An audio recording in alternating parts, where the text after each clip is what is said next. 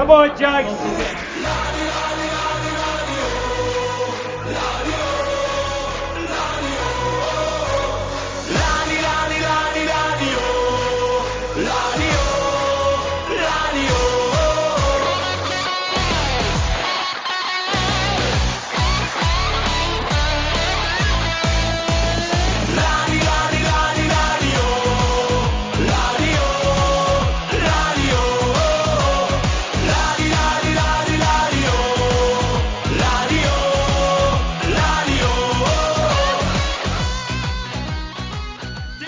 Hello and welcome to Draw, Lose or Draw, our weekly podcast covering all things Partick Thistle.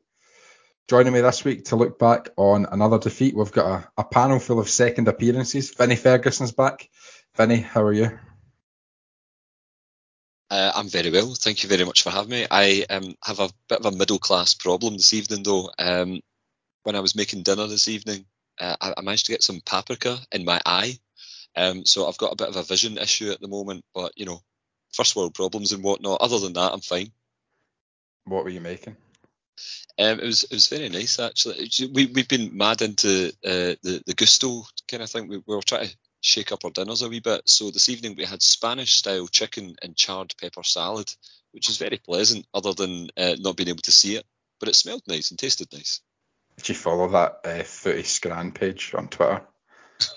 Yes, I'm aware of that one. Yeah, did you see that someone managed to sneak in a box into Firhill?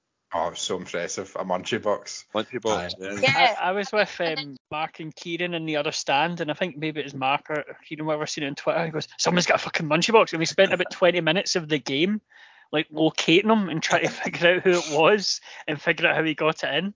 And Mark was even like texting people at the club going, how did this guy get him a munchie box? Are they selling munchie boxes now? And I was like, God, it's like Vichy France, the collaborationists, fucking giving them away to the authorities. But yeah, what time it was like. I do remember, and Vinny, I don't know if you do, remember when Firhill introduced nachos for a time? What?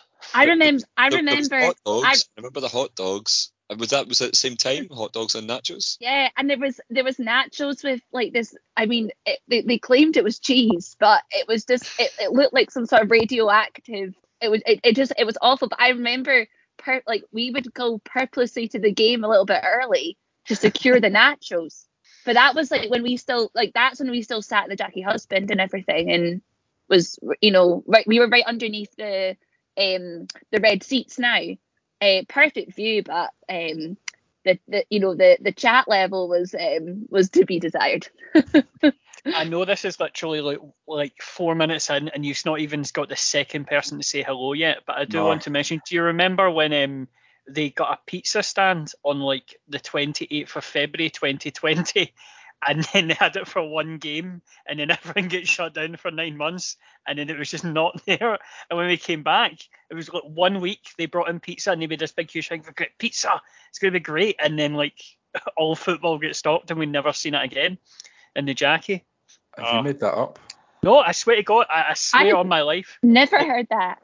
There was a pizza stand for 1 week, and it was a week before the pandemic, and then it gets shut down and never seen again. It was in the concourse in the Jackie. It was one of the ones along the way. But yeah, it was a pizza stand, and it was literally 1 week and then gone. Did this coincide with when they started bringing entertainment into the concourse as well, and they would have live music and stuff? I haven't dreamt this. This definitely happened. Well, I'm intrigued in this. Who the hell were they getting to do live music in the concourse at the Jackie Husbands? I mean, it must have been Heights. I wish it was Heather, but sadly not. But it was, so you had like Alison doing her 50-50 tickets. You had the old programme stall, and then you had a busker there, you know, with guitar case in front of them. I really hope someone can corroborate this, because I'm now starting to question my own memory. I'm sure I saw it and heard it. I must totally zone out when I'm going through the concourse. I can remember none of this. I remember the pizzas or the buskers. I mean, what a start to this episode, because you're going to go, also joining us. Thanks for joining us. Aye. No, I was going to say, I smuggled a KFC bonus banquet into the only nightclub in East Kilbride once, and when I saw the munchie box in Firhill, I could relate to that, you know, game recognises game. But, also joining us, as you've heard, is Heather Holloway, back for her second appearance, back for the first time in 2 years, as you found out when you opened up your Skype, which we for some reason record on. Heather, how are you doing? I'm absolutely great, thank you. Thank you for having me back on. I'm currently in Orkney, you know, just a wee aside there, so but very much happy to be here and looking forward to talking about all things Jags. I'm just, I'm a wee bit starstruck, so am I speaking to Wee Honk? You are indeed, yeah, of course. I know, back in the days, I bet, well, I still have that top. Oh, do you? I still fit in that top somehow at times. It comes out for Scottish Cup away days. But that's, yeah. No, good times that, definitely. Oh, brilliant. I haven't been addressed as that or called that for a very long time, so it feels good. I'm sorry to bring you back down to that level. It's just it's fine. Well, you're obviously a fully grown adult now and everything like that, but like whenever like in the distance, if I see you at the games or anything like that, I'm like, there's a wee hunk. Yeah, that's it. I know. I haven't changed that much, but there's still that picture. There's that picture that Tommy Taylor always shows whenever he sees me of me and Armandonie with that top on. And then it's that pit. So they took a picture. Basically, it was like on the first. It was, you remember they used to do it. It was absolutely brilliant, and I wish they'd bring it back. And when you used to go and meet all the new players at Firhill. Right, that's right. So you used to go and like I remember my dad would bring, you know, like a camera, like a disposable camera that you'd wind up. Yeah, yeah. So instead of like going on your holiday, like my dad would buy a new one of them for going to meet the players at Firhill. And you know, and we would get pictures. And then Tommy Taylor, they were trying to show how tall Armandonie was. So they were like, right, let's find the smallest fan who's here. And then put them again, you know, and then so then they had a photo and they made Armandonie take his shoes off. And then I'm in my and it's a picture of me like gazing up at him and it's brilliant. I'll send it some. It's that's kind of wee honk era, because that was the age I was when I got that top. But yeah, and it was like to show the, you know, the juxtaposition of how tall he was compared to our smallest fan. But it's brilliant because so many people commented on it being like, oh, like what a lovely wee boy, and that's it, because my all the way through the foot.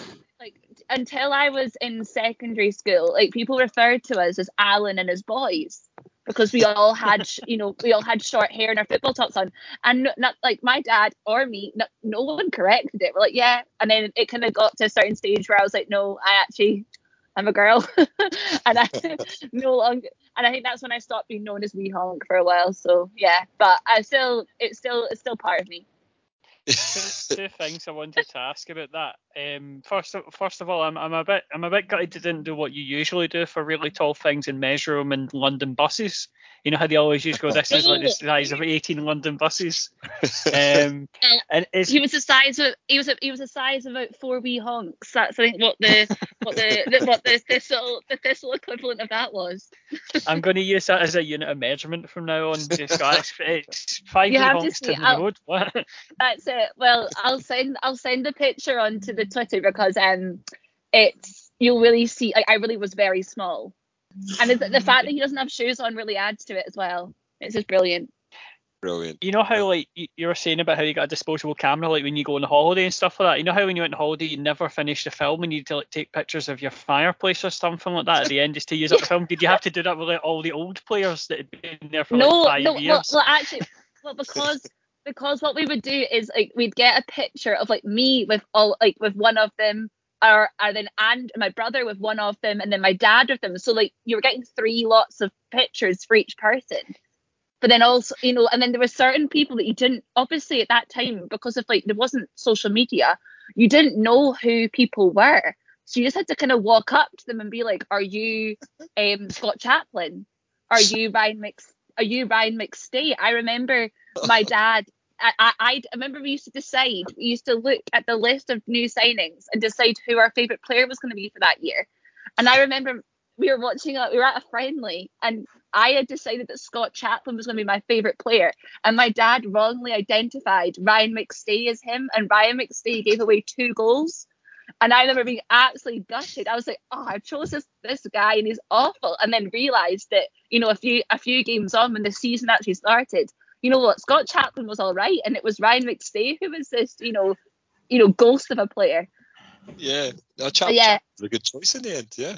It was brilliant. And I was mascot and Scott, and I ran out of Scott Chaplin, and it was that really famous time. I mean, famous, it's Holloway famous. And that, Vinny, you might have been quite still, like, you know, around with my brother at that point. And I did the toss, and the pound coin sat in the grass, and it like was on its side, and they had to redo it.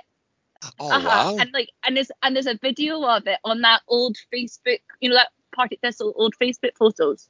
Yeah. There's a video of it. I'll tag you in it. It's really, well, I mean, we found it really funny because you can see everyone leans over and then bursts out laughing because because the coin's on its side and no one knows what to do. Listen, that could be a first in world football. Well, yeah, I think it was that to the knowledge, regarding knowledge. See, is this happened anywhere else? Has it? No, that was it. Because I mean, you see, it's Kevin James because we're against Falkirk, and he just leans.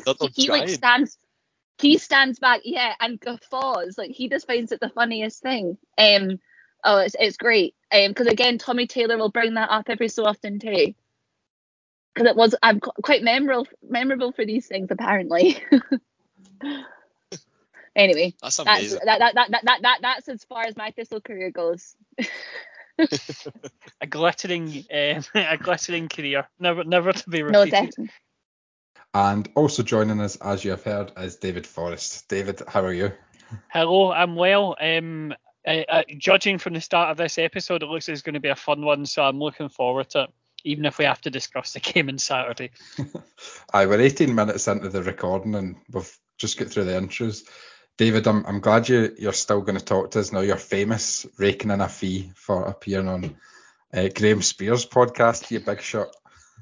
And I'm getting in with the media bigwigs. See, when we get some daft journos on to draw us or drawing at Archie McPherson or something like that, on that you know, that'll be all me. It's a living. Anyway, Vinny, I'll start with you. We'll talk about the football, as we've not really spoken about so far. Kilmarnock away on the Saturday just gone there. Team news, Brian Graham still not involved. We also had Lewis Mayo away on international duty, and Ricky Foster was out with an injury as well, as was Crawford not in the squad. What did you make of the team news when it was announced at about 2:00 on Saturday? Yeah, it was pretty grim. It's always a bad sign when you look at the subs bench and you have no idea who a couple of the players are. We were talking about Heather's experiences back in the day of, you know, before social media and things like that, of you know, we would sign players and you wouldn't necessarily know what they looked like or who they were. So it was a bit of a throwback to that, to be honest. I've heard that Brian Graham is contrary to many rumours that have been circulating, he has had COVID and been suffering quite badly from it. So hopefully he's on the mend, because he's that talismanic striker that, you know, we've been missing for so many years, and it's been great having him in the team for, you know, the last 2 years, and he's scored so many goals, so many contributions, but, you know, aside from that, he's a leader on the pitch, and, you know, he brings a lot to the team despite his age at the moment. So he's been a huge miss. Obviously, Mayo was otherwise engaged, which is fine. But yeah, I think just these constant injuries, these absentees, it's causing concern, and it has disrupted the flow of the team significantly recently. However, on a more optimistic note, I'm one of these happy clappy fans. It is good to see some of the very, very young players at least getting the experience of match day, being in and around the squad and whatnot, because that's the whole point of the academy. We want these guys to be introduced, and even if they're there just to make up a few numbers and not actually get on the pitch, it's good to have them involved. the academy's actually had a good couple of weeks with a few kids getting into the match day squad and some Scotland youth team action as well and goal scoring. So good on them. No, I was a bit concerned about Graham because you saw Docherty do the interviews for the women's team on Friday afternoon as late as that, and it wasn't really looking good then for Graham. Heather, were you in confident mood on Saturday morning? Well, I must admit actually that I decided that it was the only reason that Thistle had conceded 8 in the last 2 was because I was there. I decided that was the contributing factor. So I actually abstained from going to Kilmarnock on Saturday. And I thought that maybe would improve the team. Well, I mean, it was less goals, so we could maybe say that was the case. But I have to say, I backed us more after those 2 losses than I thought I would. I thought maybe we would come out and just kind of perform the way that, you know, after a few losses that we can, you know, just shake it off and try something different. And when seeing the subs bench and seeing, you know, some very strange names on there, I thought, well, maybe, like, you know, as the kind of classic saying is, put the young ones on, they don't have anything to lose, and give them a shot. Also remembering what happened last time we went there when Zach Rudden scored so early and then we managed to see out the game, there was that classic Partick Thistle, oh, it happened once, it could happen again mentality. My dad, I have to say, did send my brother and I a text afterwards, after the game, saying hope is restored. So, Vinny, I think you will agree with me that my dad is one of the most happy, clappy, optimistic fans in the world, in not just Partick Thistle terms, but football terms. But for him to say hope is restored, maybe that hopefully means that in some way, shape or form, it was an okay game. David, you were there at Rugby Park on Saturday. Would you back that up? Is your hope restored? Are you back at 66% chance of winning the title? Oh, yeah, 66% of winning the title, absolutely, definitely.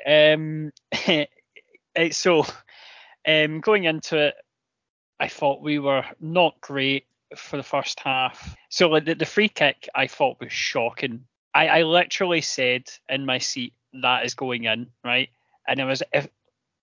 My general metric is, if I could score this free kick in FIFA, then you really should be defending this better. But it was, I could see before the kick was taken, that is going in, no doubt. And sure enough, it went in, as inevitable as anything.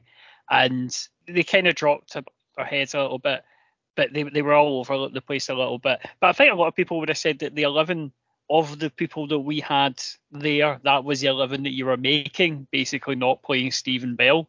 But, like, you know, the formation we were playing and stuff, I think people were quite happy with what we had, that maybe we could get something out of there.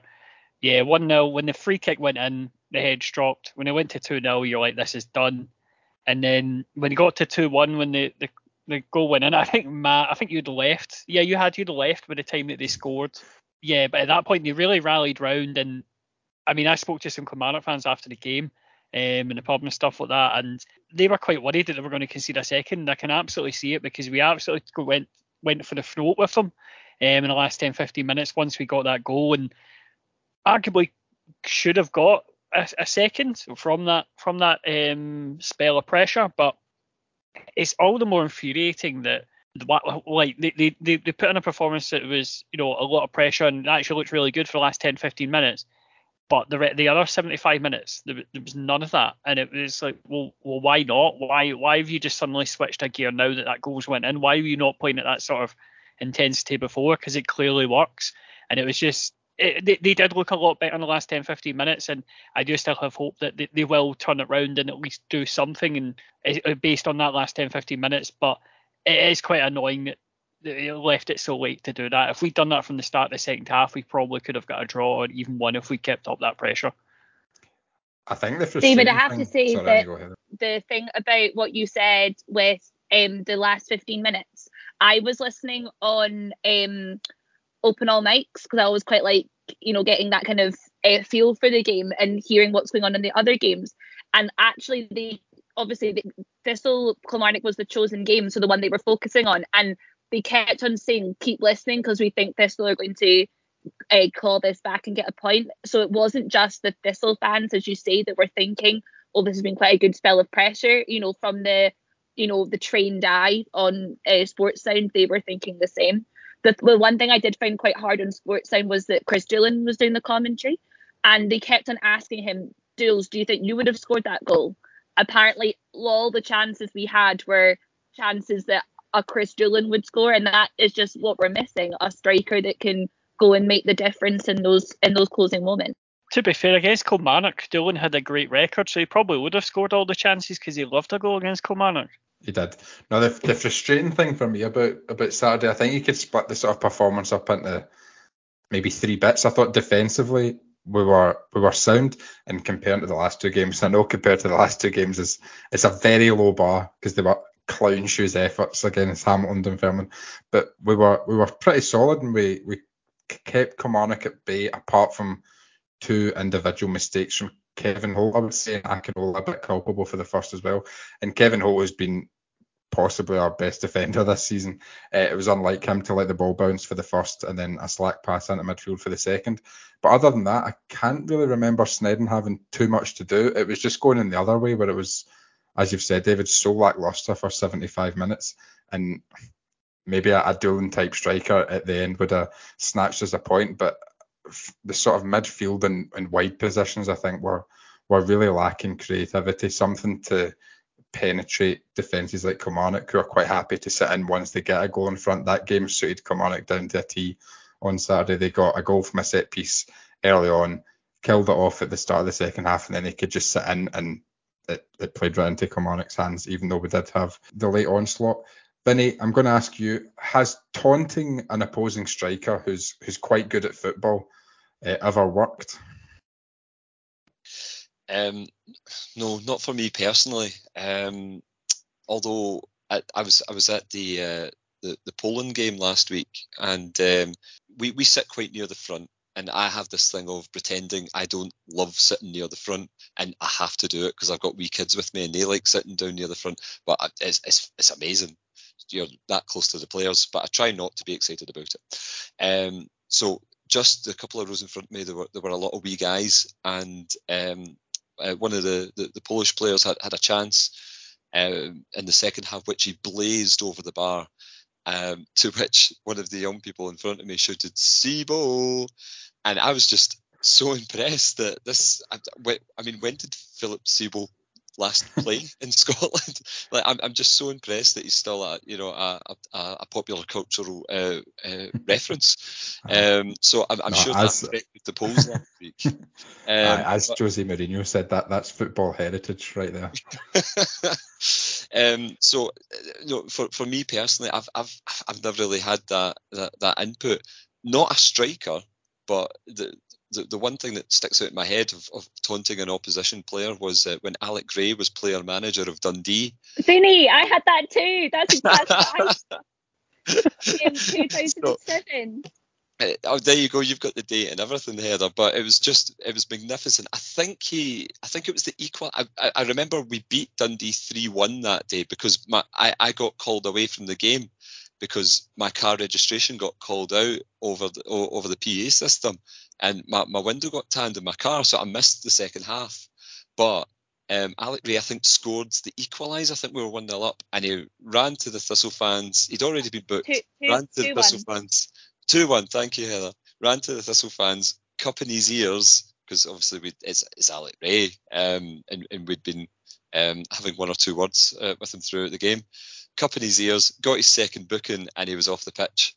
And then hilariously, because he was player manager, he tried to just stay in the dugout. And Thistle fans are going nuts, saying he should be in the dressing room or up in the stand. And the referee got wind of this and went over to tell Alec Ray to get out the dugout, and that he was sent off and shouldn't be anywhere near the pitch. And Alec Ray saw this happening, totally bottled it, and jumped over the advertising boards and then ran up to sit in the main stand, which was just brilliant to see someone thinking, oh no, I'm going to get in trouble, and run away. Seeing a fully grown man responding that way was fantastic. So unfortunately, not a striker example, but a thoroughly enjoyable one, as Heather, I'm sure, will agree. Yeah, oh Vinny, I was in primary 7, and we used to have to do... every week we had to write about current affairs, so you had to choose a newspaper article, and I always remember that I did, like, every so often I chose a football one, and like my teacher allowed me to do like one every 2 months, because it couldn't be my whole current affairs daughter, couldn't be about Partick Thistle. So I was so happy that I'd saved it, and I remember my headline was "No Ray of Sunshine at Firhill," and I remember being so proud of that. And I think that was maybe the kind of first thing when I was like, of course I was born to be a teacher when I can still remember what my newspaper article was in primary 7, but that was a big moment. Can we rewind a bit, Vinny? Like, I only thought fake registration plates were read out at football games. What happened there? Yeah, it was a bit of a shocker. Obviously, it happens quite often, and that way you're just sitting enjoying the game. And it was, I think it was maybe the second or third time they repeated it, and I was like, that's my Reggie plate. So then I went up. And they contact your nearest steward. So I went up to talk to the steward, and he was like, "I'm really sorry, but it's the police that have contacted us. We're worried your car's getting broken into." So I went down to where it was parked, just at Queen's Cross. And yes, sure enough, my window had been tanned, and I knew the policeman who was on the scene and everything like that. The vandals, the dirty vandals, obviously didn't realise that I had well over £2,000 worth of musical equipment in the car, and didn't lift any of that, and just broke the window and scarpered. So more fool them. David, on a less serious and quite sad note, can we make the playoffs? Yeah, I think we can. It seems to me that Inverness and Raith Rovers are equally as bad as us. I know Raith Rovers are 3-1 up against Arbroath, but as well as that, they shat the bed and ended up 3 each against Arbroath. I think we can do it. I don't think it's going to be a comfortable, it will be a last day thing where we'll scrape it. The Raith game is the big one. If we can beat Raith Rovers, then we'll definitely be there. I think that whoever wins that will be there, and I think that we can do it, to be honest. Speaking to some people who are Raith Rovers fans, who don't seem particularly confident in them getting to the playoffs, and I think that we will turn it round and get just enough to get into the playoffs, and obviously win the title, because 66% on that, but aye. Exactly. No, I agree. I think the Raith game's looking like the big one in a few weeks' time. Just going back to your point about Raith, was it shitting the bed at Arbroath, David? If there was ever a time where we in the future were 3-1 up at Arbroath and you turned to me and said, "Would you take a 3-3? It would be a hard yes. A hard yes. Yeah, I know, absolutely I would. But, it's not us that it happened to, so it's funny. Heather, looking ahead to Saturday and Arbroath at Firhill, do you want to have a chat about the minutes applause that's planned for that game? Yeah, thank you so much for giving me the time to speak about this.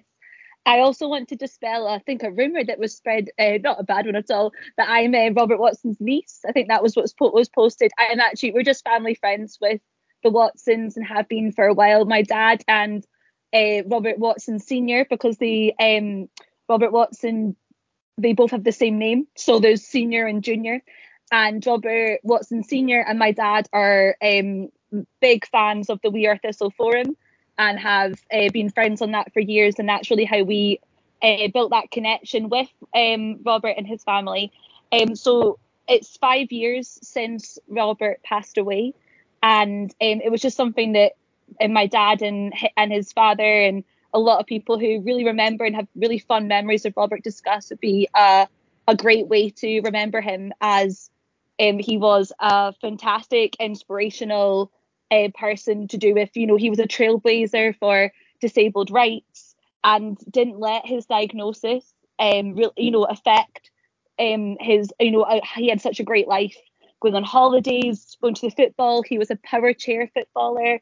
He went to lots of concerts, and just an all-round great guy, but he just bled red and yellow, as do his whole family. And I think this will be a really special moment. And some people might not know this, but in the John Lambie stand, there is a plaque for Robert on the kind of first entryway in, and that's where Robert's dad stands and enjoys, watching the football in his way with his son. And this will be a really, really special moment for him. And thank you so much for supporting this, and just really want to get the word out there and just make sure this is, you know, a really a symbolic moment for the family and for all the Thistle fans. Brilliant, thanks for that, Heather. So that's the 31st minute on Saturday's home game against Arbroath. David, back on the field, what sort of game are you expecting on Saturday? We've spoken all season about how we've struggled against Arbroath since we were relegated. I believe it's 6 league matches we've played against them now, and only a couple of points in that time. What sort of game are you expecting on Saturday? Jesus, I think it's... I mean, we joked about the pitch, about how we need to out Arbroath. And, you know, make the pitch really hard for them to play on and kind of use it to our advantage and stuff like that. And now that game has come where we kind of need to do that. There is some encouragement in that our last performance against Arbroath, we were really great in the second half and had realistically probably should have won the game. If we hadn't started so slow, we probably would have. And similarly, the last 15 minutes against Kilmarnock, were really, really good, and it shows a bit of nous, a bit of something that we can use to try and get a result. We haven't beaten Arbroath in like 20 years now. I know that a lot of it was because they were in like League 2 and we were in the Premiership and stuff like that, but it's like 20 years that we've not beaten them, and that obviously you kind of think about the hoodoo quite a lot with these sort of games where it's going to be tough. Arbroath are kind of on the ropes. I think if they lose this game on Saturday, the title is gone and it is Kilmarnock's. So they will be absolutely up for it. I mean, you can see from the game against Raith Rovers, they were 3-1 down and they pulled it back to 3 each. They do have a bit of fight in them. I mean, it's going to be a hard-fought, gritty, blood-and-thunder game. And it might not be pretty at times, but I think it's going to be very exciting. It's going to be difficult for both teams, and yeah, I'm interested to see how it goes. Vinny, how do you see the starting 11 shaping up on Saturday?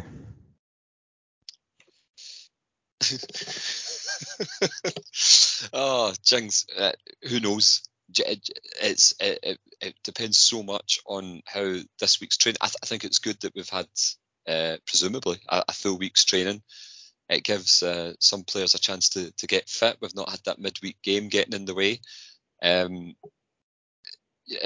much as it would pain some people to hear it, I think we really do miss Ricky Foster when he's not playing, or sorry, Richard Foster when he's not playing. Whether it's his experience or his surprising amount of energy and pace, so I think he'll be a big miss if he's continues to be injured. We don't know the full extent of that, but obviously he's been in and out of the team. He didn't look great. He came off against Dunfermline, wasn't it? It was that game he came off, and he was hobbling quite a bit during that. And then obviously you have your concerns up front as well. Is Brian Graham going to be fit? Because I'm not sure Juan Alegre is quite there yet. I'm not sure we can rely on him. I do wonder if, David, you mentioned the pitch and out Arbroathing Arbroath. If we try and play a slightly different way, obviously the flanks are in terrible condition at the moment, and that's where our main playmaker Scott Tiffany plays and gets an awful lot of the ball.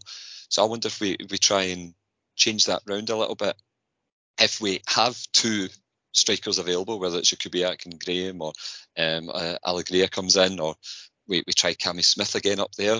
I just wonder if we should have Scott Tiffany maybe behind the striker, almost in a number 10 role. I think it'd be quite interesting to try the Tre Cortista, seen as on our pitch. We could grow a few of our own totties. So that. Thank you. How long were you practicing that one for? Literally months. But then further back, Ross Docherty gets an awful lot of stick.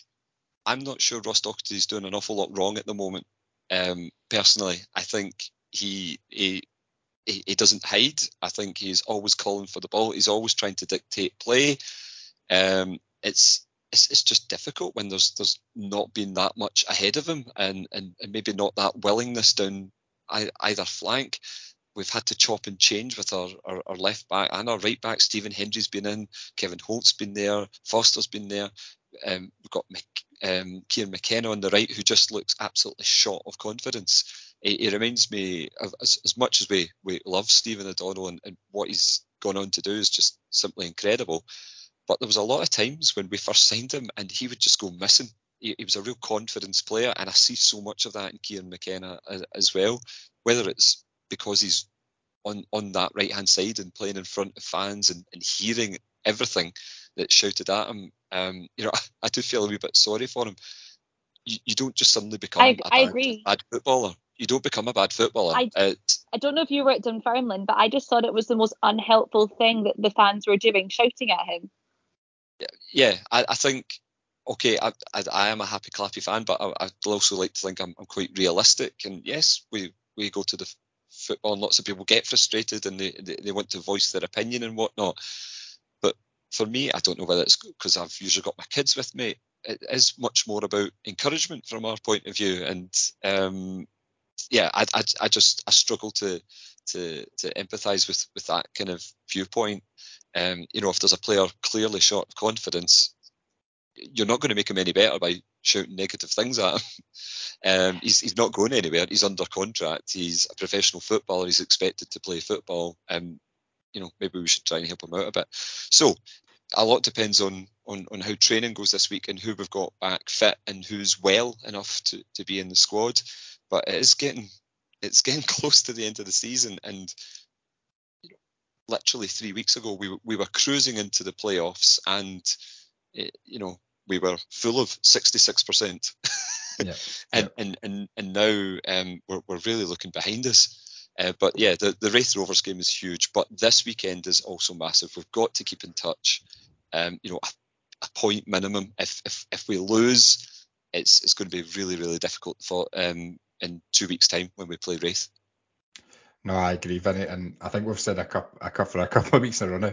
It's hard to have a go at fans because obviously we are targeting a very niche market as a Partick Thistle podcast.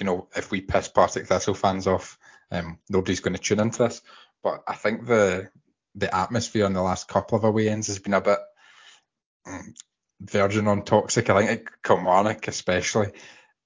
Oh, God. Right from the first whistle, Docherty was getting it, McKenna was getting it, and then when Cammy Smith came on, he hadn't even ran onto the pitch yet, and he was getting it, and you're like, give them a chance, man. And even if they have, I don't think any of those players have been playing well in recent weeks, but people shouting, oh, what's he got in you, McCall? He used it, oh, it's just another one of McCall's favourites, like about Docherty and stuff, and you're like, well, maybe he's playing because like the alternatives on the bench are like Stephen Bell and a teenager, like...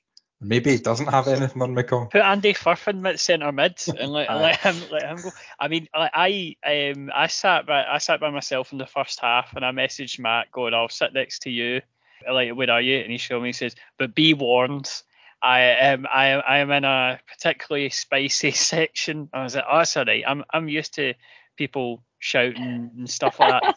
And I was sitting and I was like, oh my fucking God, these people need to show up. These people are like a good 25 years older than me, and I'm not much of a fighter, but I just wanted to crack about three people sitting around me. I think you and your mum just disappeared.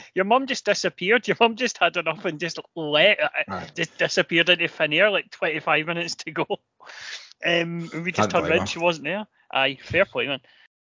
Heather, what about you? What are you expecting on the field on Saturday? And can we get a score prediction, please?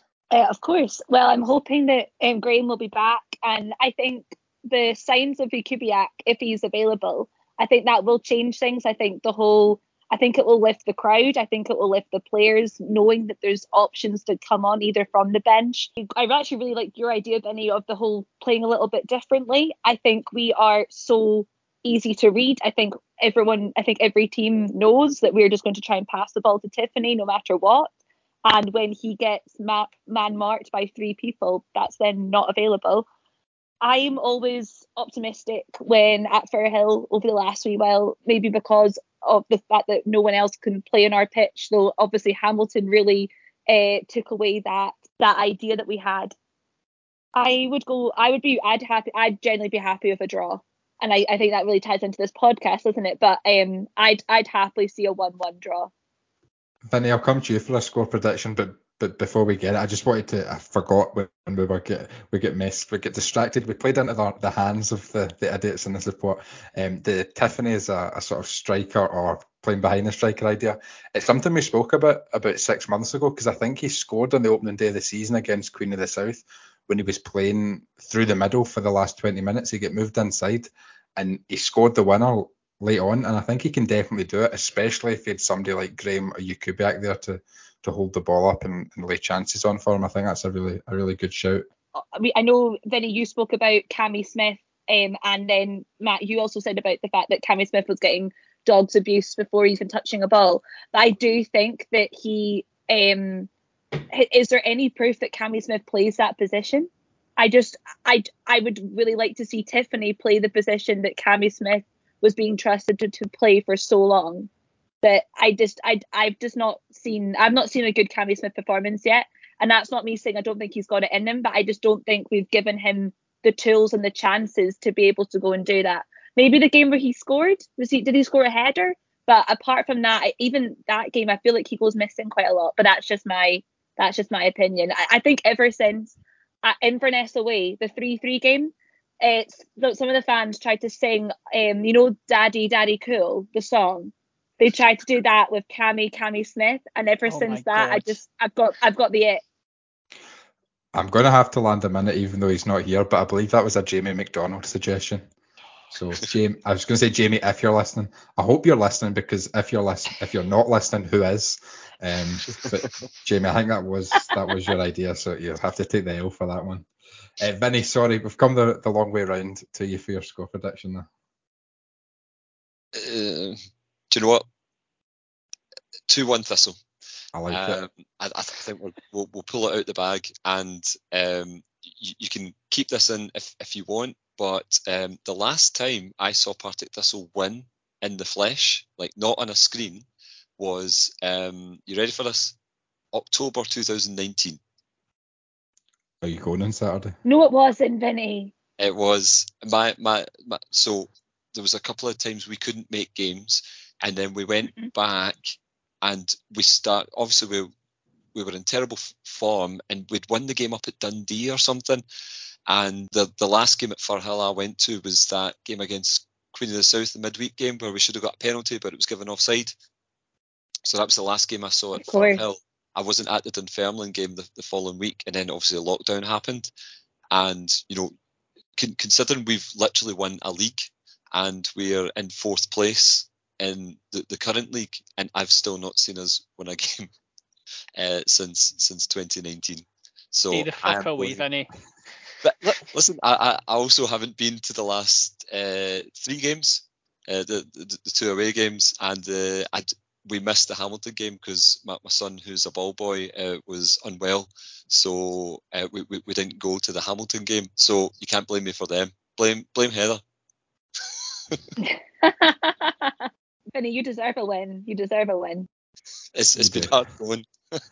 So I was just going to say, I've literally seen Scotland win more games in the flesh in that time than I've seen people win games. Can you remember, was one of the last games of Arbroath that we've won, was that John Lambie era? I think it would have been. It will have been. I think it's been at least 20 years. Was Jamie, talking about Jamie, was Jamie alive last time we beat Arbroath? I don't think so. I don't think Kieran was alive either, no. Because I'm sure there's a video, and that amazing man who did the commentary, Campbell Hughes, yeah, he would do the commentary, and I remember there being a video of us at Arbroath, and a guy, one of the Arbroath players, falls down and then just sits down at the on the halfway line and watches our goal go in, and obviously Campbell Hughes has had such a really good joke about it. But I have memories of watching that, and I think that would be. I'd be 5 years old, and I'm 25, so that would make sense. Yeah, that sounds about right, actually, Heather. Jeez, yeah, it's been a long time. I'm so just looking. So I believe it was the 3rd of November. Was that the 2001? Yes. 4-1. Yeah. Paul Walker with a brace. Did Derek Fleming score that game? And Martin Hardy. This website doesn't have enough information for that. Well, we're a starter when you need. Yeah, exactly. So, based on the fact that we haven't beaten Arbroath in 21 years, and that Vinny hasn't seen his win in 2.5 years, all the signs are pointing to a glorious Thistle victory, surely. And as well as that, we are obviously, like, there is a law, Scots law dictates that no club podcast is ever allowed to predict their team will get beat in the next game. So we have to predict, at the very minimum, a draw. I'll go 2-0 Thistle, but I'd take one each if you gave me it right now. I'll fling in a 0-0 there. We'll go another draw. I'll go 0-0. I think the pitch is going to be a factor. I think Arbroath will be up for it, but they'll be very keen not to lose. I think we'll be trying to keep it tight after quite a few goals leaked in recent games, and I'll go 0-0. Anyone want to comment on anything else on the pitch before we I wanted to talk about one thing, and it's just because I saw it on Facebook today. Did you see that there was like a conspiracy theory about the wall for Kyle Lafferty's free kick not being 10 yards? Yeah, it was more than 10 yards away. I mean, it definitely wasn't. But I just love that that's the kind of like the reason why we lost was because we were 11 yards away, not 10. I don't think that would have saved that free kick. No, it doesn't matter really what yards away we were. We were not fucking saving that free kick. We really appreciate the conspiracy theories content, though. Keep that coming.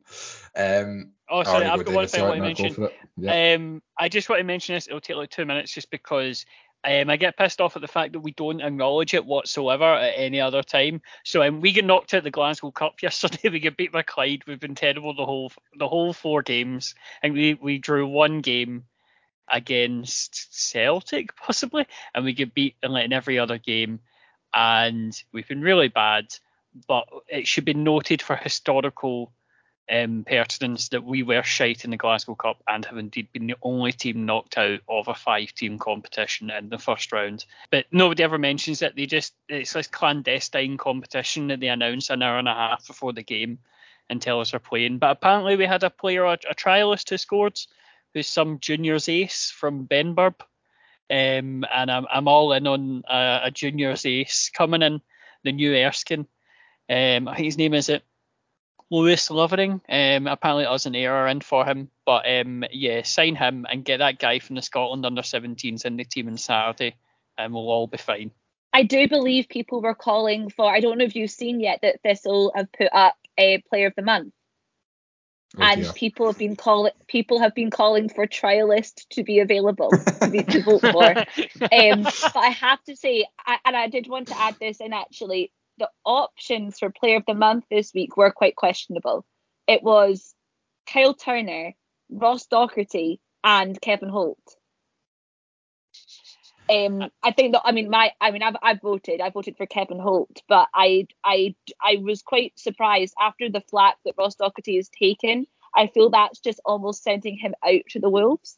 I think they should always have Bannigan in this as just like a default, where if we've been really shite, we can just vote for Stuart Bannigan to win his 82nd Player of the Month awards. Just kind of as an acknowledgement that we weren't very good, but Stuart Bannigan is still playing with us, so it's fine, we'll give him it. You've got to think about his testimonial as well and introducing him onto the pitch. 82-time Player of the Month winner, Stuart Bannigan.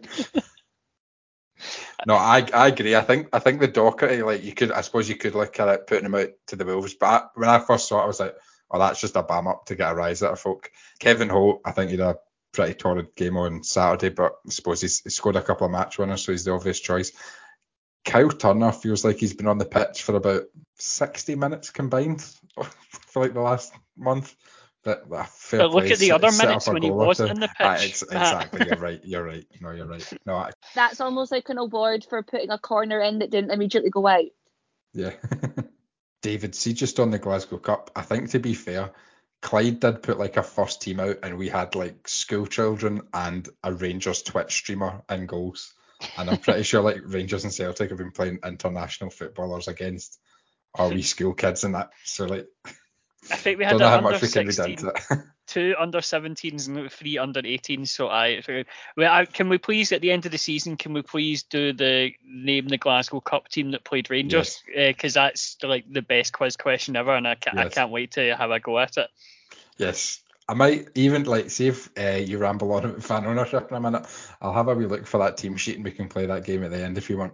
Right, that's absolutely fine. I can shoot the breeze about fan ownership for 5 minutes. David, so fan ownership has been the big topic this week, and as we mentioned at the top, you have been living at large with Graeme Spears and the like. We did invite somebody from the Jags Foundation to come on the podcast. We didn't hear back from them, but it's an open invitation. Anytime they can come on, anytime they can come, anytime they are free to come on, they're welcome to. It's the same for anyone involved with Three Black Cats as well. So David, you have been on Graeme Spears' podcast this week, chipping in your opinion on fan ownership. Do you want to share that opinion on a free-to-air podcast? Absolutely. Well, yeah, I mean, you don't need to mention it so many times that I was on it. Just really stick the boot in. We're all proud of you. I'll be leaving you. I'll be in the journal's press box. Me, James Kearney and Graeme Spears up in the press box. Yeah, so fan ownership's been a big thing over the last week or two. There's been quite a few developments. There's been news in the fact that they've actually had some news as opposed to the last 3 months when there's been no communication or anything like that. To give context, I mean, we obviously had people on from the Jags Foundation a couple of months ago, sort of November, December time. And at the time we had spoken to them and we were meant to be doing podcast stuff with them and kind of disseminating information, so to speak, about the project and stuff like that. And then that all just completely dried up. We've not heard anything, and it's just kind of, it's been stalled. And then we've seen lots of people coming out, lots of people resigning from the board and stuff like that. They released a statement last week mainly because I think everyone kind of remembered the Jags Foundation existed, and that they were like, what's going on with this? Because it's meant to be June, July that it's meant to be the transfer over.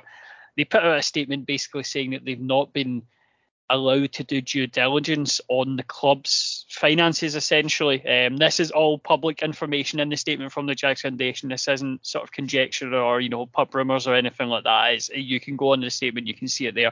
And the idea is that basically the club have said that because the shares are being gifted, they're not buying them, they're not doing anything like that, they don't need to do due diligence, which I would patently disagree with. I think regardless of whether you're buying or being gifted or whatever, you should probably know what sort of state the thing that you're getting is in before it. It doesn't matter if it's a club or something you buy off of eBay or anything. It's the most basic thing is that you should know what sort of state the thing that you're getting is in, just so you're fully prepared.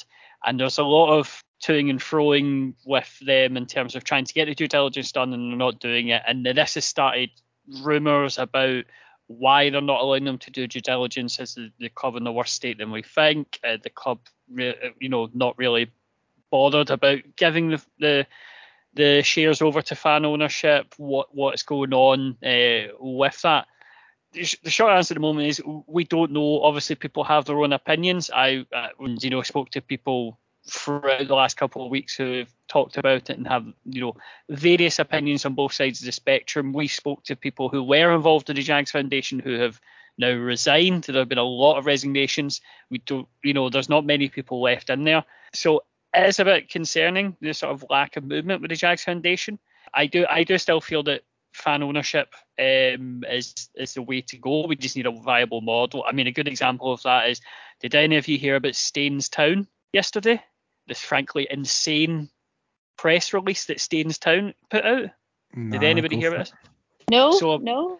Apparently Staines Town have basically stopped all games because the people that own them and that own the land have they've uncovered this conspiracy to this company who own the land and stuff like that are involved in human rights abuse, human trafficking, murder. They're funding Russia, all these mad insane things that they own this club's land, and this club have put their head above the parapet going, here's several international law violations that these owners are doing, the owners, and basically have us by the balls. where they basically want to run us out of town and destroy us to take advantage of the land and essentially, you know, sell off the land and make flats or, you know, student accommodation or Tesco or whatever.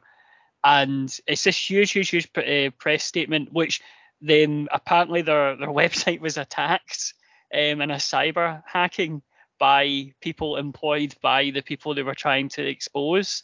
This was all happened yesterday, and it just shows you, you know, private. The problem with private ownership is it's as good as the person who's owning it, and you don't know what private owners can do and stuff like that. You can't be privy to that, and having fan ownership gives you a bit more of a privy to that and allows you to have more control over your destiny and have a club to support, basically.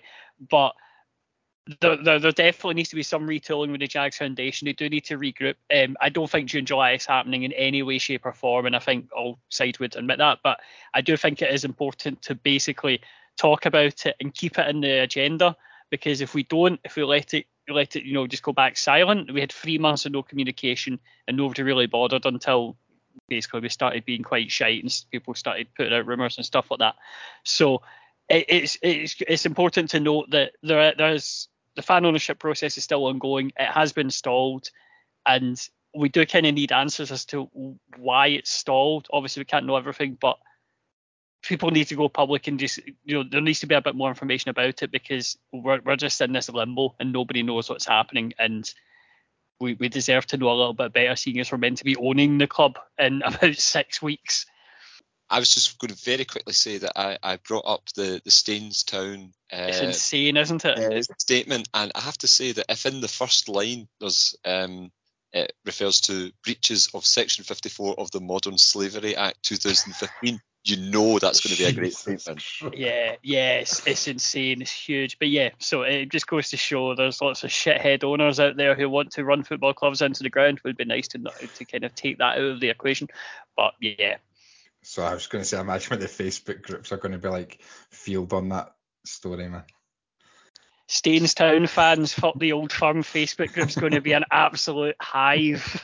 Sorry, on you go, Heather.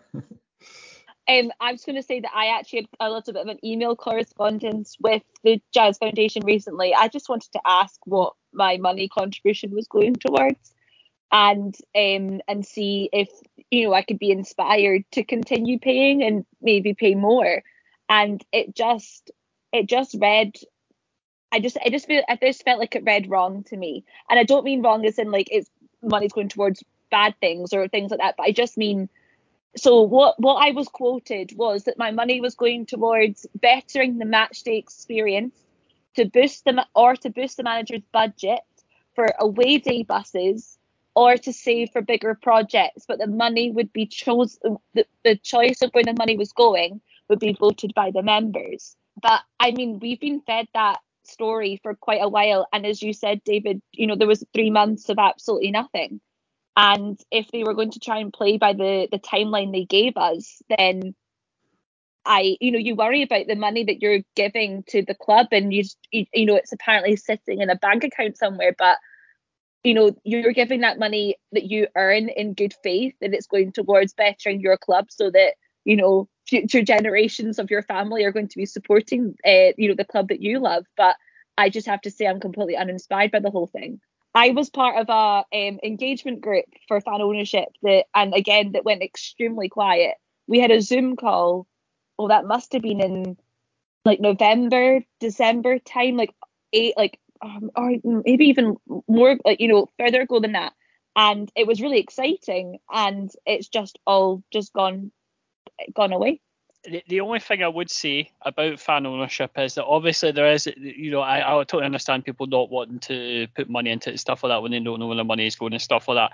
I would say one of the key vital things, and I didn't mention this previously or whatever, is that like people my age and, you know, like Heather's and Matt's age, sorry Vinny, but you know, even then, like Vinny, you're not that much older than me, if you know what I mean. I think there is a bit of a two-tier system, and all the people that were involved in the Jags Foundation were, for lack of a better word, the Blazers, the sort of older generation, the sort of 1971 club sort of people, they were the people that were all involved in it. Not all of them, obviously lots of great people and stuff like that, but I think if you're a younger person, and I like calling myself a younger person because I'm in denial, it can kind of feel a bit intimidating, the fact that the people that are sort of involved in this aren't necessarily in the same demographic as yourself. And I mean, we've, like, you know, we had 10 years ago, we had kids go free. Now we have a generation of fans like, you know, Matt and, you know, people like, you know, Manpreet and Reese and stuff like that, who all went on Kids Go Free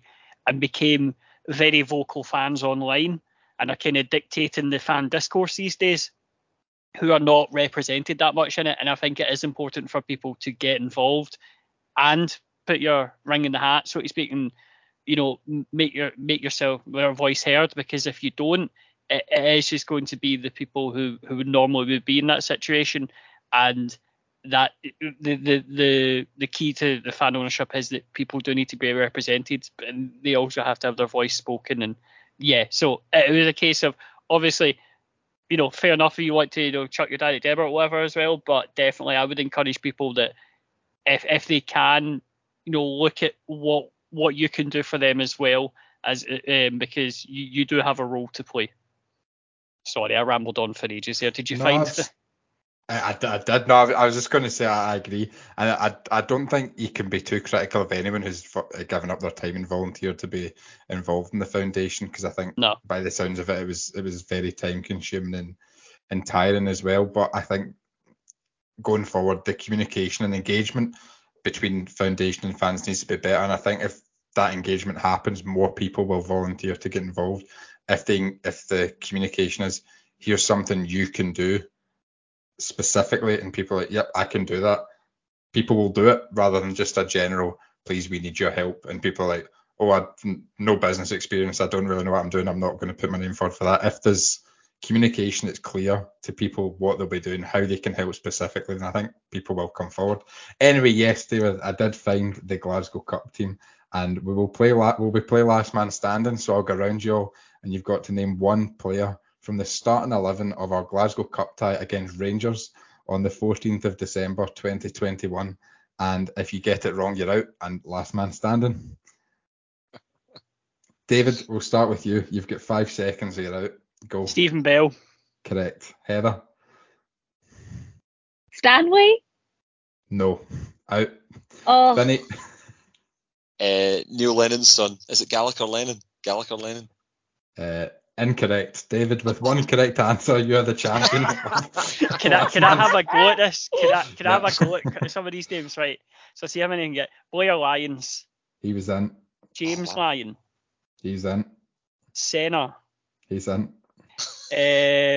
Billy Owens. He's in. Gospel Acholi. He's on the bench. On the bench. Mason McCready. Bench. Who's in goals then? Fucking hell. Harry Stone. Correct. Christ.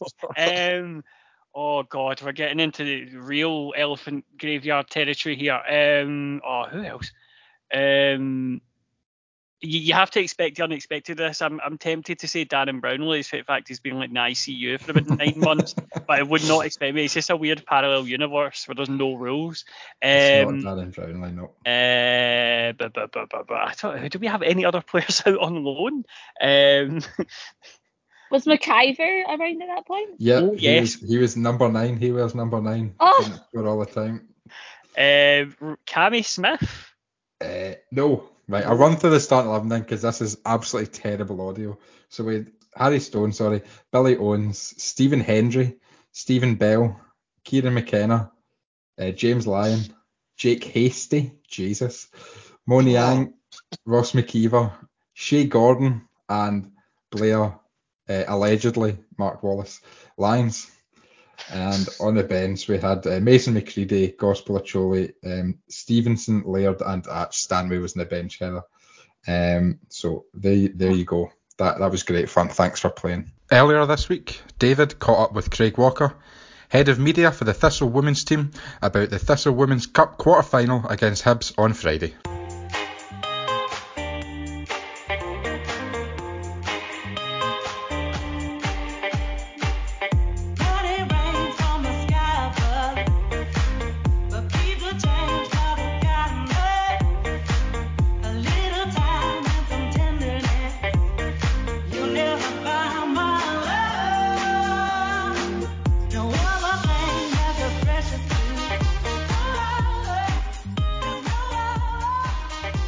And now I'm joined by Craig Walker, Thistle fan and head of media for the Thistle women's team. Craig, how you doing? You all right?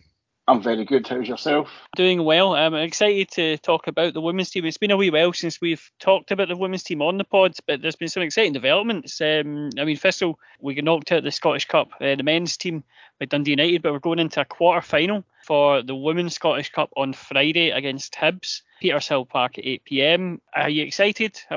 What's the mood around the team? Yeah, I think it's certainly one of excitement.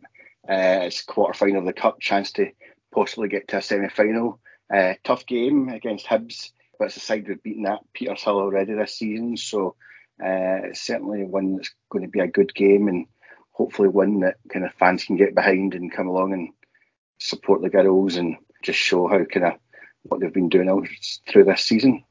Yes, I've seen them a couple of times this season, and they're really fun to watch. It's a really, really fun brand of play. You can definitely see they're a Brian Graham team. Obviously, Brian Graham's the manager, along with Ross Docherty as the assistant. You can absolutely see that within the team. And yeah, it's a really, really fun side. I remember I went to the Motherwell game at Bovill down at Cali Braves, and that was a topsy-turvy, back and forth game. There's, a great free kick from Thistle and that, was a couple of months ago. But that was a standout game for me. It was really, really exciting. And yeah, you watch it. They're on BBC every week on the highlights, and they've got live games and stuff. And yeah, of what I've seen of the team, this seemed really exciting.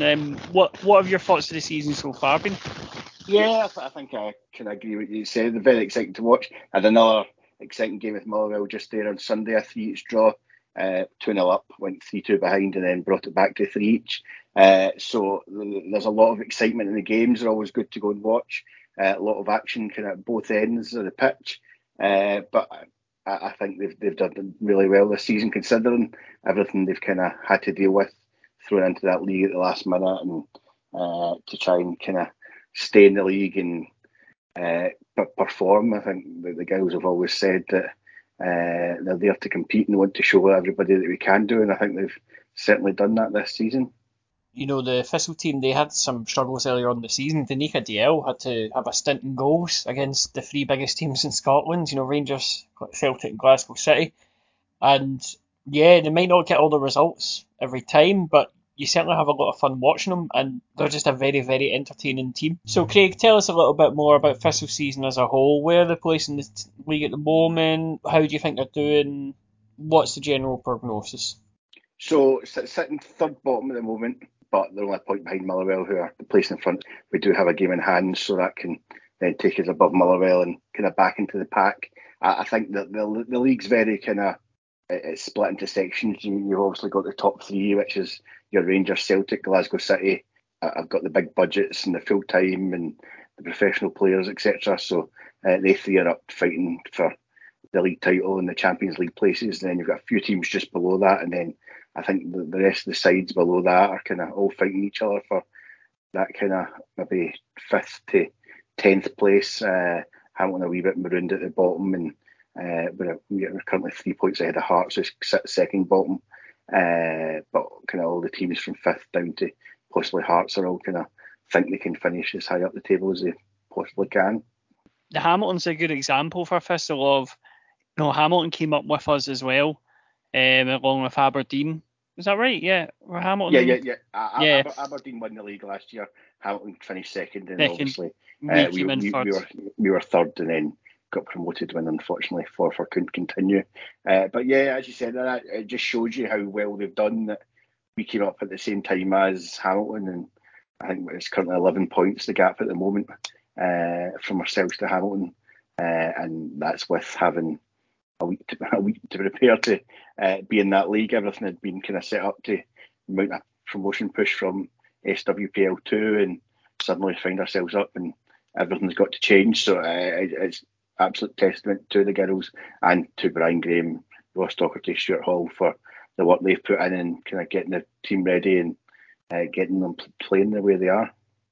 Absolutely. It's really exciting, and you can see the leaps and bounds that the women's game has came on even in the last season or two. I mean, Thistle played Hibs last week in midweek at Easter Road. Hibs have done a couple of games this season at an Easter Road as opposed to out on like a training facility or whatever. You've got other teams doing that as well. It's it's really, really exciting, especially with the highlights and the games on every week. There is a buzz around Scottish women's football that wasn't there before, and obviously with the changes in the league structure, and now it's part of the SPFL as opposed to the SWFL, it's an interesting time to be watching women's football. I certainly say, for anybody who, you know, is a Thistle fan or whatever, it is a really great atmosphere to go down to, especially if you've got like kids and stuff like that. It's a really good family atmosphere. You can go, and everyone's very encouraging. And as there was a great piece that you did that they posted on the women's team about one of the players and her mum being in the crowd every week with the tambourine. And I've been to games before and seen her and stuff. I know exactly who it was, and it was a really great piece just about the players coming in and what it means to be a Thistle player, and as well as that, you know, their family supporting them and stuff like that. It's, you know, it was a great piece and really give a good insight into the women's team. Yeah, thanks. I really enjoyed putting that piece together. It was on Rosie Slater. She's come in, done exceptionally well for a very young, just turned 18. Has played exceptionally well this season, and as you said, her mum and her whole family's along every week, encouraging, supporting. But as you said, the atmospheres are good at the games. Very encouraging, very positive, and we see more and more kind of possibly the Thistle men supporters coming along, and it would be really good to have more along to come along, try it, support the girls, because they certainly represent that badge with pride, and they'll always give their all. And I think that's one thing Brian always goes on about, that even when we're facing the top sides, and the gulf, let's be honest, is massive. You're playing against players who are training full time and every day, and playing for Scotland, etc. And we've got players coming off straight off 16-hour night shifts to come and play on a Sunday. It's kind of, it just shows what the kind of the gulf is there, and the things that people don't realise that our players have to kind of go through to play in these games. Yet they turn up on a Sunday and give it their all for the badge. So, as I said, it'd be really good to come and get some more fans along to Peters Hill on a Sunday. We've got 3 home games this month, starting Friday night in the quarterfinal of the Cup, which I think, you know, there's a wee bit of something excitement about a cup game, but not only a cup game, but on a Friday night underneath the lights as well. That it'll be quite special. So I'd encourage as many people as possible to come along. Just come along to Peters Hill, watch the game, and I think they'll be very much entertained. Definitely, and yeah, and I think that you can kind of feel that it is growing in terms of, you know, there are more people coming along and stuff like that, and in the future you will get that sort of bigger contingent, and I think that there is a market to be tapped into there. And I mean, getting to semi-finals of the Scottish Cup, I mean, we've not been to the semi-finals of the Scottish Cup in what, like 20 years? With Lambie against Rangers at Hampden. Yep. Like, you know, getting to semi-final of a Scottish Cup would be huge for them and for Thistle as a club. Am I right in saying the semi-finals at a neutral venue? I know the League Cup once was at Forth Bank. Yeah, the neutral venue. I think the semi-final is at Falkirk, I believe.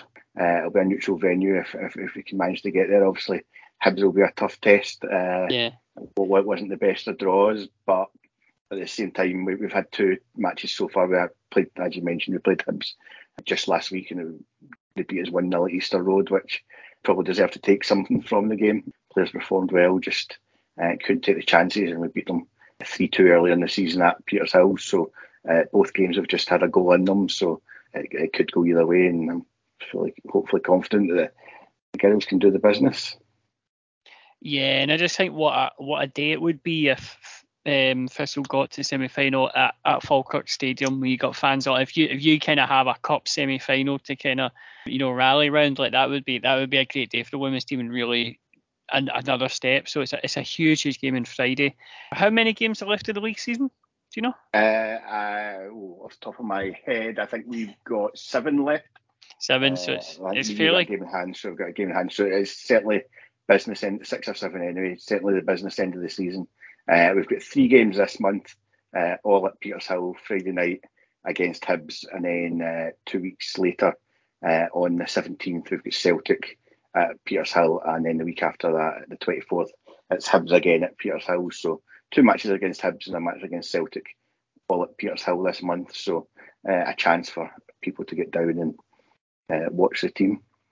Definitely, and I'm looking forward to catching one or two of those games because, I do really enjoy it, and I think that if you can get people along and kind of make it into more of an event, and if people get into the habit of doing it, they'll keep going. That's it. Like if they get into the routine, they'll keep going, and it's a good way to support the club, and the strides that the women's team have came through in the last 4 years, two successive league promotions. One of them was undefeated. We were beating teams 18-0 on the way, and then getting up into the second tier, and then going up from the second tier and getting here and holding our own in the Premier League. Like the leaps and bounds that they've came on the last couple of years is incredible, and you just feel like, the sky's the limit in terms of how far they can go in terms of, being a competitive Premier League side. So I'm definitely looking forward to seeing it, and hopefully, obviously, we can keep ourselves. It's the bottom two that go down, isn't it?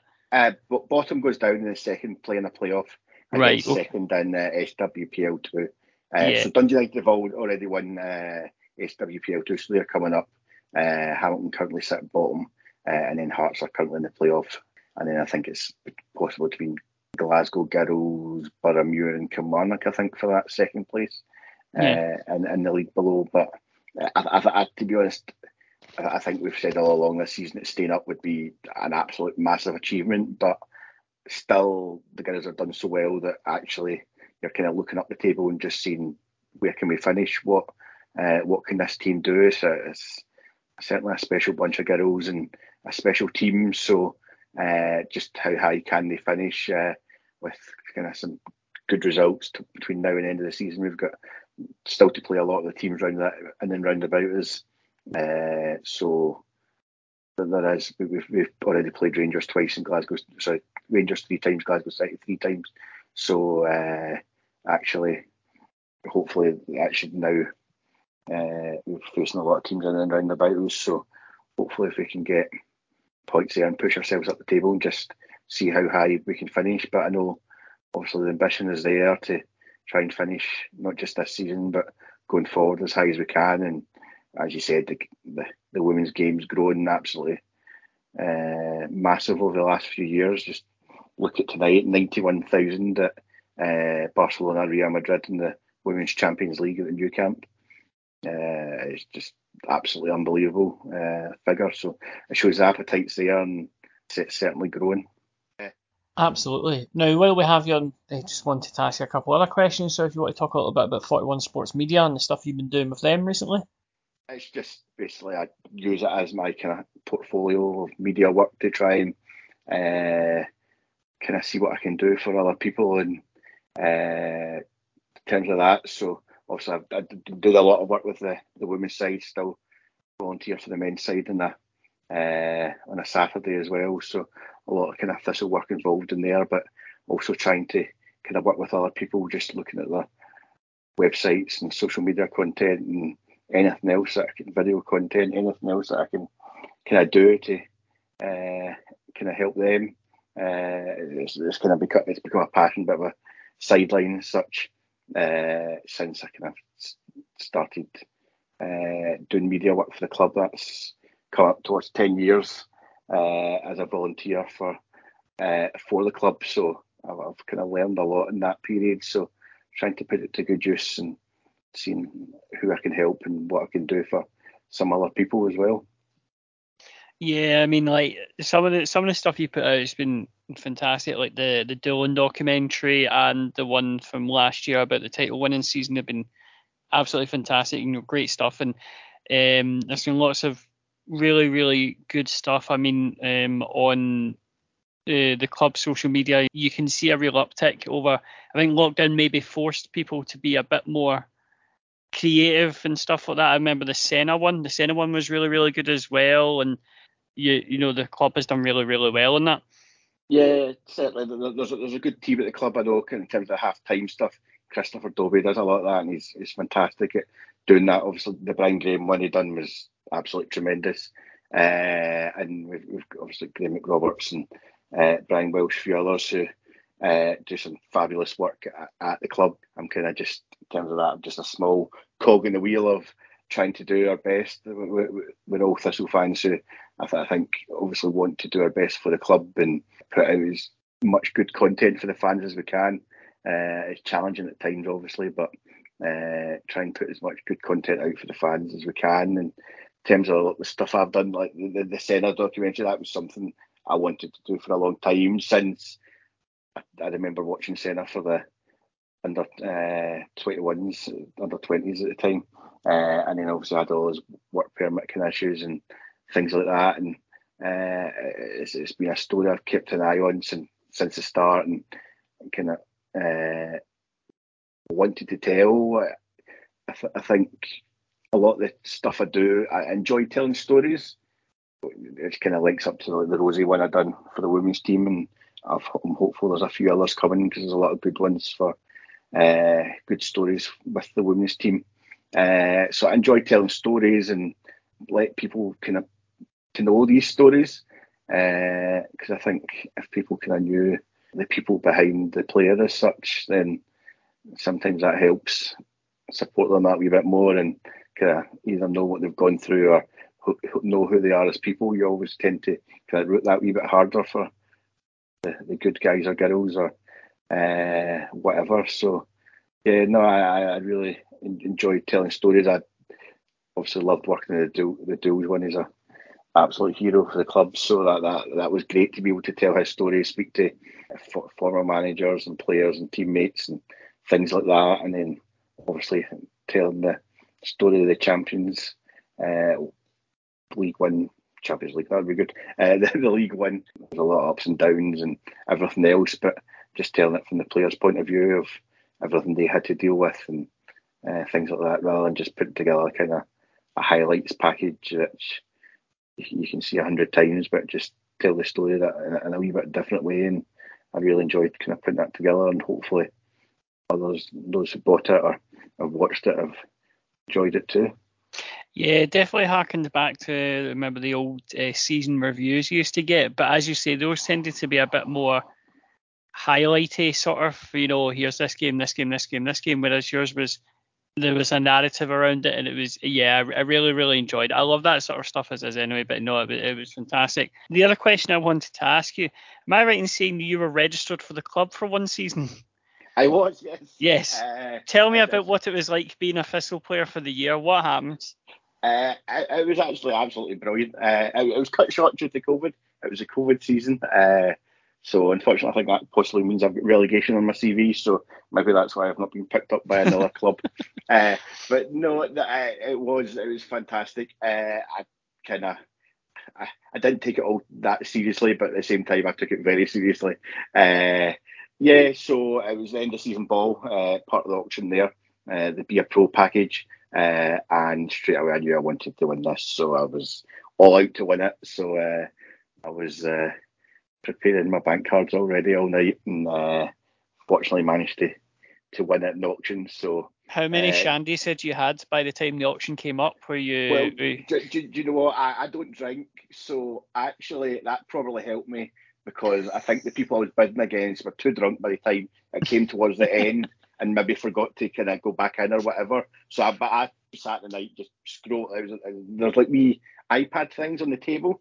Yeah. So I spent the night kind of looking through them and trying to just make it to check and everything, like, so often that I was still leaving it. So fortunately managed to do it. So yeah, so won that, and then so got to go in for the open day training session.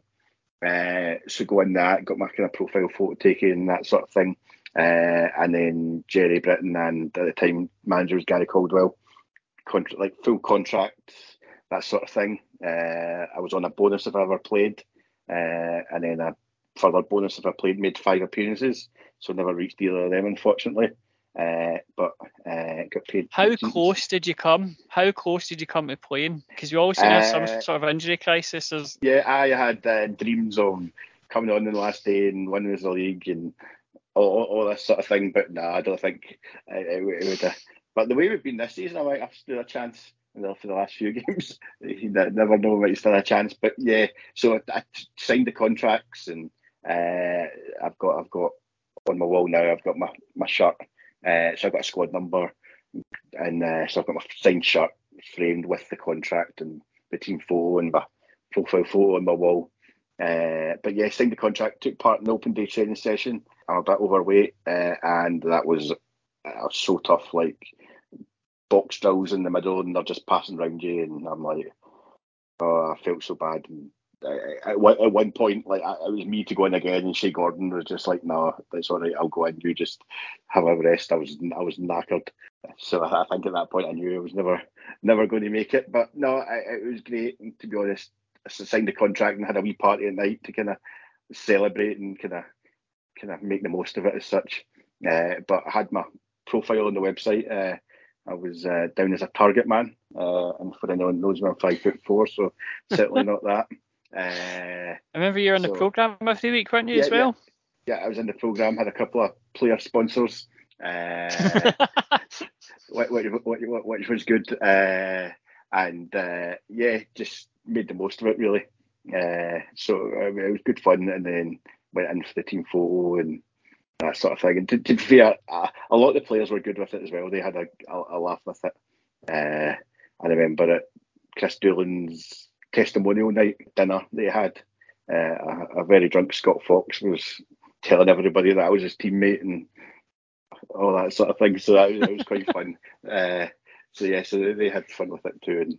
And so it was good. So no, it was certainly like a great experience. I was never going to make it as a footballer, but to be able to do that and just say that I've signed a deal with a club I love, that is just it was a dream come true, and it was something I'll always remember. If they came to you today and said, Craig, we need you to start against Arbroath on Saturday, save us Obi-Wan, you're our only hope, are you doing it? Oh, absolutely! I think I don't think the crowd would be too pleased. And oh no, if I did it, the crowd would be bigger than the Morton game of all the people just wanting to heckle me. So true. Yeah, you might get a few people like that, but no, absolutely. You kind of, as much as you know that this, you've paid for this and all that sort of thing, you kind of go, well, maybe there's a chance, maybe. Injury crisis last game of the season just hits off me. I don't know, but you always kind of at the back of your mind you thought, well, what if? But it was good fun. I've got as I said, I've got my frame shirt on my wall and stuff like that, and that's kind of where my squad number is 41, so that's where my 41 sports media stuff comes from. I've won the Firhill Cup in my first year, and I think it's probably one of the top 3 days of my life, just playing at Firhill and winning a trophy. Not many people get to do that at Firhill. I won the Firhill Cup as well. Yeah, on my first year as well, actually. What year was it? I think it was the very first one.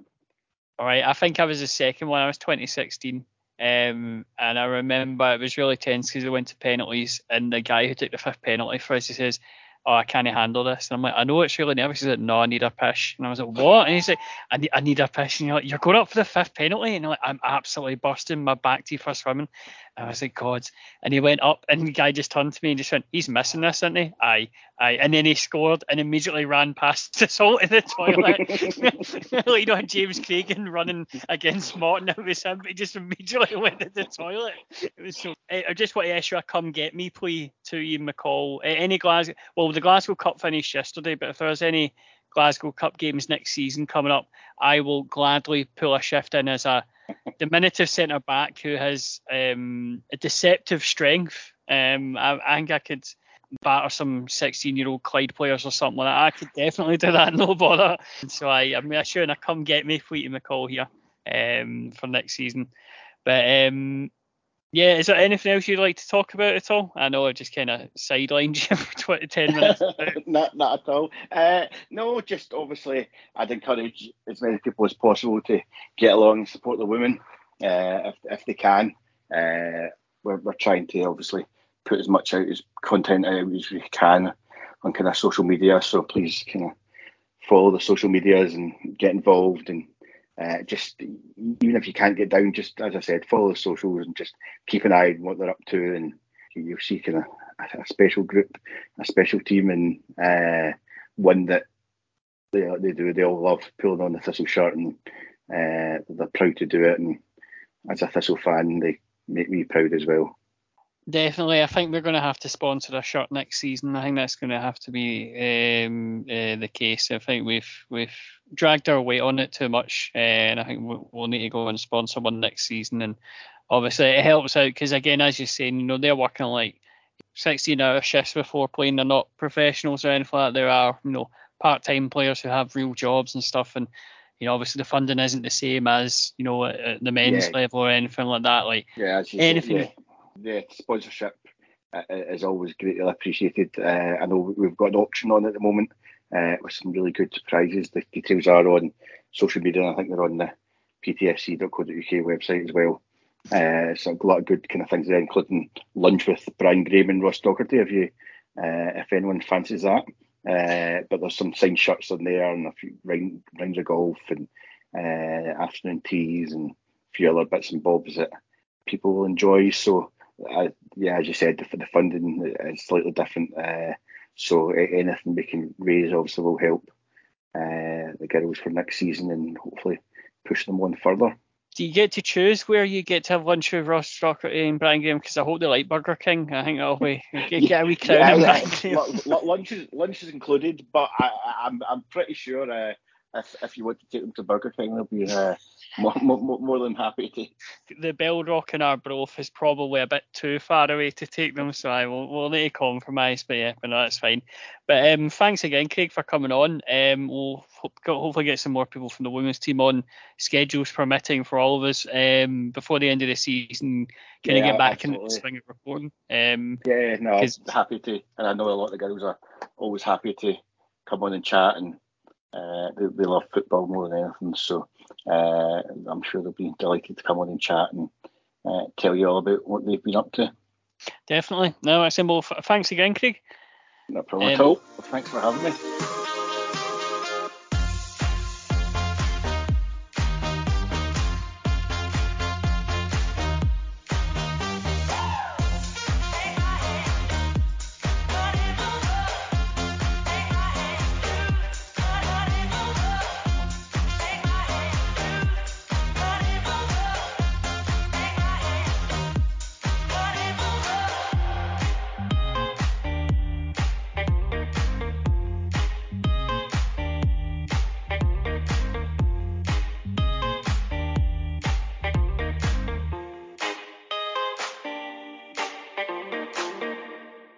Finish as we always do with our Partick Thistle section, and I'm just going to ask you a simple one, and David, we'll start with you. What is your favourite joke? My favourite joke's a really simple one. I used to work with a pal called John, and he used to have this joke that he used to use in difficult situations, and just when there was awkward silences and stuff like that, and it's very, very simple. I use it all the time. What do you call a snowman that plays the piano? Melton John. Just makes me giggle every time. Heather, so before we started recording, you said you've got plenty of experience of fake laughs being a teacher, so I'm glad you got to put that to good use there. Thank you. I'm just Heather, Heather, on you go. What's your joke? Okay, well, I've gone for a football one. How do footballers stay cool during a game? They stand near the fans. For God's sake. I mean, I know mine was bad, but I mean, come on. I know. It was actually rotten. That's all I had. I'm really sorry. Funny. So there was this guy walking down the street, and there's a fella approaching him, and you know, the guy looks up and he notices something strange. The fella approaching him has an orange for a head. And the guy thinks that's really weird. I need to stop him, and like, so it's like, mate, excuse me. You've got an orange for a head. And the guy's like, oh, I know, it's a long story, and starts to walk on. The guy's like, well, could you tell me the story? I'm really curious. Right, okay then. So I found a magic lamp, and I rubbed it, and out came a genie, and he said I had 3 wishes. Right, okay, so what were the wishes? Oh, well, the first wish was to have an end to world hunger. So that was granted. And the fella's like, oh, yeah, no, I saw that in the news. That's fantastic. Didn't realise that came from a magic lamp. Well done, you. That's very noble. Oh, thanks very much, mate. But what about this orange? Oh, I'll get to that. So for my second wish, I wished for as much money as possible so that I could give money to my friends and family, distribute it, give it to charities, everything like that. And that wish came true as well. It's like, that's fantastic. But what was your third wish then? Oh, I wished for an orange for a head.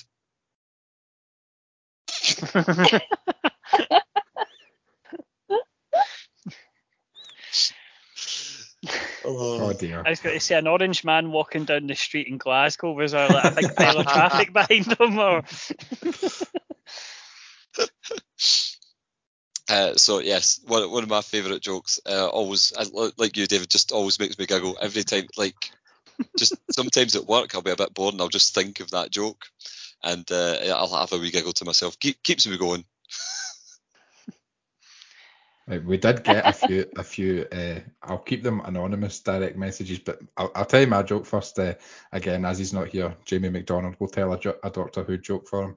So, why do the Daleks eat apples? Go on. Dunno. Because an apple away keeps the Doctor away. For fuck's sake, man. Right. So, friend of the show, Brian, at somewhat al dente, has... anonymously, or not so anonymously, DM'd us to tell us a woman goes into a butcher shop and she looks up and she sees a new butcher, and he says, what happened to the young lad who was working here? And the butcher, who it turns out is the manager of the store, says, I had to let him go, he was completely unsuitable. And she says, how so? And the manager said, he kept sticking his dick in the bacon slicer. She went... Oh my, well, how's the bacon slicer? And the manager said, I had to sack her as well. Terrible stuff that we do not approve. And also friend of the show, Ross Alexander, who once again has not so anonymously direct message. This one's a better one, but it's a similar tone. Might have to be edited out. So there's a guy who gives up something different for Lent each year, and he finally runs out of ideas. So he discusses the predicament with his priest, and he decides to give up sex for a month. And a week later, the priest asks him how he's getting on with this. And he says, Father, I failed after 3 days. So the priest asked him what happened. And he said, it was my wife's fault. She was wearing a short skirt and no knickers. So when she bent over to pick up a tin of beans, I couldn't help myself. And the priest put his arm around the man and says, don't worry, you won't be banned from heaven for having sex with your wife. And the man said, thank you, Father, but I've been banned from Asda.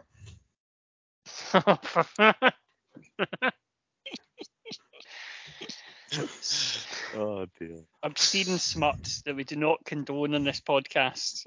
We do not. This episode contains strong language and scenes of a graphic nature. Let's be appalling. I think that was it. No, Darren at Dazjag, the classic, why is there no aspirin in the jungle? Because the paracetamol. No. Great. Do you know where the parrots got their paracetamol? Go on. Amazon. Oh, jeez. Of course. Yeah, we. I've got a non-football one. Go on. You see, what do you do when you see a spaceman?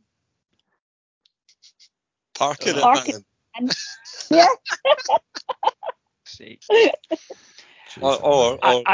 I should say at this point, Craig Walker has been waiting like 45 minutes for me to do a conversation with him, so we should probably wrap this up. Okay. Sorry. Right, I've got one more question. I'm really sorry. They just talking shite all the time. I've got one more question. This is a good one. It's from Tom Hosey. He's asked, if Partick Thistle were a beetle, which beetle would they be? I'm assuming he is referring to popular music icons, the Beatles, and not like insects or cars. So if Partick Thistle were a beetle, which beetle would they be? Anyone chip in with that one? I'll go for, seeing as I listened to Paul McCartney's Liverpool sound collage last week and loved it, I definitely think that Paul McCartney's the most Partick Thistle sort of beetle, in that he can pull off some amazing stuff at time, pull off some weird stuff, and as well as that, he's always got a good catchy tune from time to time that could get really stuck in your brain. Nice. I'll go for Ringo, because I don't know if you watched the Get Back documentary, but no matter what was going on with the band, what drama was happening, Ringo was there. He was there on time for every rehearsal, just got on with it. He had to sit and listen to everybody's bickering and whatnot, and he just got on it. Was thoroughly professional, and so I think living in a city where there's two people bickering all the time, I think Ringo is Partick Thistle. He just sits there, gets on with it, sometimes gets the limelight with lead vocals in a song, but otherwise is just there in the background being solid. Heather? Well said. I think the only thing I would add is that I think a Beatles version of Thistle would be incredible. With Ringo and lead vocals. Yeah. I'll go John Lennon, because I believe he is widely credited with writing the song Help, and Partick Thistle are just one big cry for help. So I'll go John